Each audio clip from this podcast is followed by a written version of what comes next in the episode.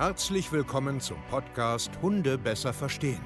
Wir wollen hier authentisch und ehrlich unser Wissen vermitteln, damit euer Leben mit Hund wieder harmonischer wird. Heutzutage gibt es mehr Informationen über Hunde als je zuvor. Das Internet gleicht einem Dschungel an Meinungen und Philosophien und dadurch gibt es sehr viele verunsicherte Menschen. Damit ihr wieder Licht am Ende des Tunnels seht, nehmen wir euch an die Hand und begleiten euch durch diesen Dschungel. Wir räumen auf. Wir geben euch Wissen, Mindset, Strategien. Dem Hund zuliebe. Herzlich willkommen zu einer neuen Podcast-Folge Hunde besser verstehen. Wissen, Mindset und Strategien. Und ich freue mich, dass du heute wieder hier bist. Wirklich jetzt. Ich freue mich, dass du immer und immer wieder in unseren Podcast reinhörst. Wir bewegen etwas damit und ich finde das richtig, richtig cool. Ich bin der Steve, zertifizierter Hundetrainer. Weißt du ja, falls du es noch nicht weißt, ich coache mit meinem Team europaweit Menschen, die Probleme mit ihren Hunden haben. Und wir helfen da nachhaltig wirklich auch etwas zu verändern. Ich möchte heute ein bisschen äh, das Thema von der letzten Podcast-Folge noch aufgreifen, das Meideverhalten, wo ich so ein bisschen ähm, erzählt habe über Hey, hey, mit dem Stromschlag, wo da ein bisschen was passiert ist. Und dahingehend will ich dich heute noch ein bisschen abholen und ähm, vielleicht andere Situationen ein bisschen er, äh, erklären und erzählen, die wir hier auch äh, bei unseren Coaching-Kunden haben, wo wir das auch immer und immer wieder sehen, wo Menschen Fehler machen, das zu spät erkennen und ein schlechtes Timing haben und daraus resultierend ihre Probleme entstehen. Und ähm, das ist auch wieder sehr, sehr spannend. Deswegen ähm, guck dir bitte erst die erste Folge an. Äh, nicht die erste, Quatsch. Also die davor jetzt quasi. Ähm, es müsste, wenn ich mich nicht täusche, äh, Podcast 62 sein. Hör da mal rein. Da geht es um Meideverhalten. Und hier wollen wir jetzt quasi ein bisschen anschließen. Ah, wo ich hier gerade einen Podcast aufnehme, kommt die gute Alice vorbei. Hallo Mäuschen. sehr, sehr gut. So, also, was bedeutet das? Ich hatte ja da erklärt in der anderen Podcast-Folge, dass äh, Meideverhalten immer mal wieder äh, auftaucht, gerade bei heftigen äh, Schreckreizen, ja, so wie hey, hey, da an den Stromzaun äh, rein ist, eine geballert gekriegt hat und sofort in so einen Flucht- und Meideverhaltensmodus gefallen ist. Da draußen gibt es aber viele Menschen und du ja vielleicht auch, die einen Hund haben, der schlechte Erfahrungen gemacht hat, der aus einer Tötungsstation kommt, der aus einem Auslandstierschutz, auch äh, in Deutschland jetzt, also ist ja egal woher, der einfach starkes Fluchtverhalten zeigt in gewissen Situationen oder generell. Wir wollen da mal noch einen kleinen Unterschied machen. Es gibt Hunde, die generell irgendwie abgeduckt laufen, die Rute so halb immer eingeklemmt, die bei jedem Geräusch, bei jedem Popel, sage ich jetzt mal, irgendwie in so ein ah, Hilfe, Hilfe, Hilfe, ich renne irgendwo in eine Hausecke, ich verstecke mich unterm Tisch oder oder oder. Das benenne ich immer so als Art Fluchtmodus. Dann gibt es Hunde, die zeigen das nur bei bestimmten Triggermomenten, also bei Männern, die auftauchen, was weiß ich, Heißluftballons, sowas gibt es immer, ähm, bei Artgenossensichtungen, bei nur schwarzen Hunden, bei Gewitter oder was auch immer. Und dann kommt immer so dieser Fluchtmodus. Ne?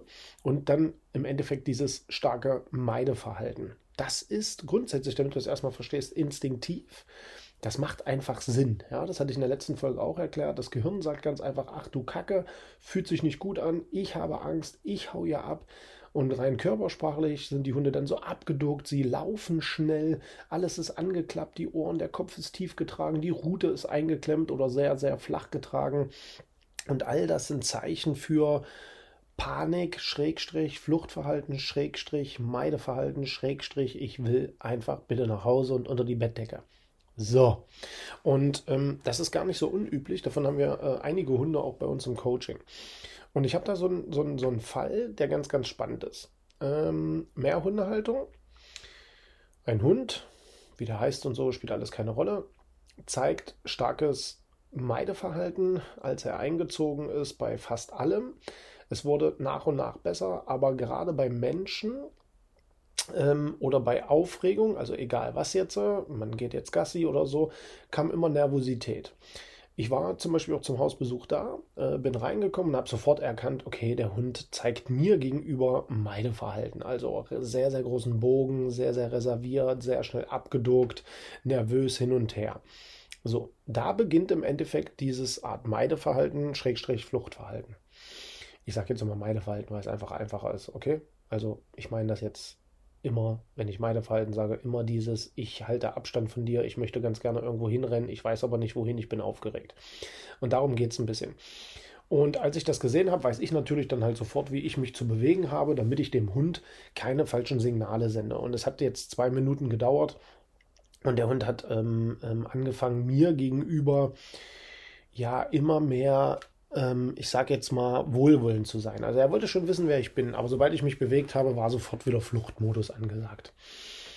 Das ist jetzt nichts Ungewöhnliches, ne? wie gesagt, für mich instinktiv. Das hat einfach was damit zu tun. Hat vielleicht schlechte Erfahrungen gemacht, traut Männern einfach nicht, traut mir nicht. Er hat nicht mehr so dieses typische Urvertrauen, was sehr, sehr viele Hunde haben, die ganz normal aufwachsen. Die einfach so sagen: Hey, ja, cool, hier ist ein Mensch, hallo, fass mich mal an, alles ist toll.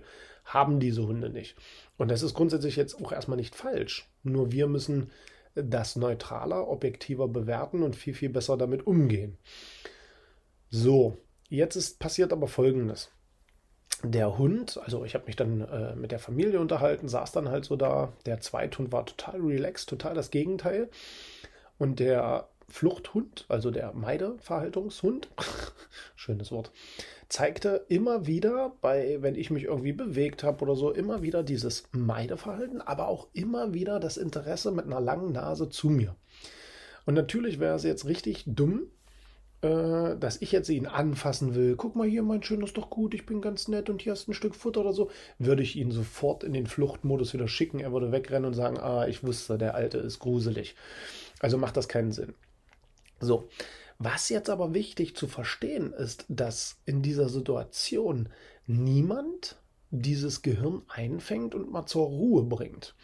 Das heißt, dieser Hund hat immer wieder ambivalent hin und her gezeigt, ah, ich würde gerne wissen, wer du bist. Ha, nee, ich renne doch lieber weg. Ha, ich gehe zu meinem äh, Zweithund und nerve den. Ach, ich gehe mal kurz zu meinen Menschen und reibe mich ans Bein. Ach, ich gehe doch nochmal hin und riech nochmal. Ach, ich gehe nochmal dahin. Und das lief latent die ganze Zeit mit. Ich sehe das natürlich, sage aber erstmal nichts, weil ich will erstmal beobachten, was machen die Hunde, was machen die Menschen, wie reagieren die, sehen die das, sehen die das nicht. Und wir haben hier permanent ein Verhalten, was Unruhe im Kopf schafft und unterschwellig dieses Meide-Fluchtverhalten und ich komme hier nicht richtig an, festhält. Und genauso, genau dasselbe ist dann passiert, als wir zum Auto gegangen sind. Und die haben ein Problem, wenn sie zum Auto gehen, ist extreme Aufregung mit Fieben, mit Bellen, mit Ausrasten, mit Schreien förmlich. Einfach weil Autofahren irgendwie noch nicht richtig gut verknüpft ist. Und jetzt passiert Folgendes. Die Familie will jetzt los, will ihre Hunde anleinen und identisches Verhalten, so halb Flucht, halb Nervosität, hin und her, Tipseln und hin und hoch und runter, also Unruhe. Und es wird nicht gesehen. Es wird nicht abgeholt, es wird nicht blockiert, sondern man geht so runter und dann steigert sich das. Jetzt müsst ihr euch vorstellen, ich nehme die Leine in der Hand und bin in der Nervositätsskala auf zwei drei, vier, fünf, sechs und dann komme ich runter, sieben, ich sehe das Auto, acht und dann explodiere ich als Hund. Das Problem ist ganz einfach, dass im Alltag in so Kleinigkeiten wie zum Beispiel der Besuch ist da, dass das Gehirn nicht abgeholt wird. Und jetzt stellt euch vor, dieses Gehirn hat eine Strategie entwickelt. Das heißt, wenn ich einen Mann sehe, wenn ich sehe, dass Frauchen die Leine holt, wenn ich das mache, bin ich aufgeregt und jetzt habe ich eine Idee. Entweder gehe ich in die Flucht, ich gehe ins Meideverhalten oder ich werde nervös, ich weiß nicht wohin mit mir, ich bin völlig aufgeregt, ich bin schon wieder alleine mit mir. Ich bin schon wieder mit mir alleine. Und ich muss jetzt irgendwie eine Lösung finden. Und ich habe keine. Ich renne hier, ich renne dahin, ich renne hier, ich renne dahin. Und das ist der Moment, den wir sofort erkennen müssen, das richtige Timing haben müssen und den Hund blockieren müssen. Das Gehirn einfangen, wie auch immer das jetzt aussieht, das ist dann nachher individuell zu betrachten. Aber zum Beispiel beim Besuch ist es so, hör mal auf, hin und her zu rennen. Komm mal zu mir. Oder geh auf deine Decke. Beim Anleinen und Runtergehen äh, zum Auto ist zum Beispiel, wenn ich nervöses Tippeln höre, hey, stopp jetzt. Setz dich mal hin. Oder bleib einfach nur stehen. Hör auf, nervös hin und her zu rennen. Und was passiert jetzt? Stellt euch einfach das Gehirn vor, was rumgeistert, was gegen die Wände klatscht, links, rechts, hoch, runter, hin und her, ich weiß nicht wohin mit mir. Und jetzt holst du einen Kescher, zack, fängst das ein und sagst, Ruhe jetzt hier. Und das kann man positiv, ruhig, souverän, beharrlich machen. Und was passiert aber bei den meisten Menschen? Die Hunde werden über einen langen Zeitraum nervös, zeigen wieder Fluchtverhalten, Meideverhalten, werden nervös, tippeln rum, fangen an zu quietschen, zu bellen, nervös zu sein, sich im Kreis zu drehen, was auch immer. Aber die Menschen tun nichts. Und ab drei Minuten, vier Minuten sind sie angenervt und fangen an, an der Leine zu ruppen, äh, irgendwie laut, hör mal auf jetzt, oh, ist doch gut, mein Mäuschen, und Schluss jetzt und komm auf die Decke, nee, leg dich mal hier hin und hau noch mehr Energie rein. Und jetzt musst du eins verstehen, und dann will ich dich auch nicht weiter überfordern. Dann fängst du an, viel zu spät, packst jetzt noch einen sozialen Konflikt drauf. Das heißt, du setzt dich mit deinem Hund auseinander, wie auch immer, hektisch, nervös, laut, genervt, gestresst zu liebevoll, nervend, zu viel anfassend, was auch immer. Du packst aber noch einen sozialen Konflikt drauf. Und jetzt wird dieses Verhalten irgendwann stagnieren und nie besser, weil du Blödsinn machst. Und jetzt kannst du ganz in Ruhe darüber nachdenken ob du dich da irgendwo siehst, kannst einen Kommentar mal hier lassen, eine 5-Sterne-Bewertung. Kannst uns natürlich auch sehr, sehr gerne kontaktieren, wenn das bei dir so ist und du das nicht siehst und nicht findest und nicht weißt, wie du das ändern kannst www.hundetrainer-stevekeiel.de. Komm zu uns, wir helfen dir aus dieser Spirale raus. Wir haben massenhafte Erfahrung damit, wir wissen, wie wir damit umgehen und wie wir da die richtigen Strategien finden. Ich freue mich, ich hoffe, dir hat diese Podcast-Folge gefallen. Wie gesagt, abonniere uns, komm auch auf unseren anderen Kanälen. Wir freuen uns. Vielen, vielen Dank, euer Steve. Macht's gut, ihr Lieben, und ciao.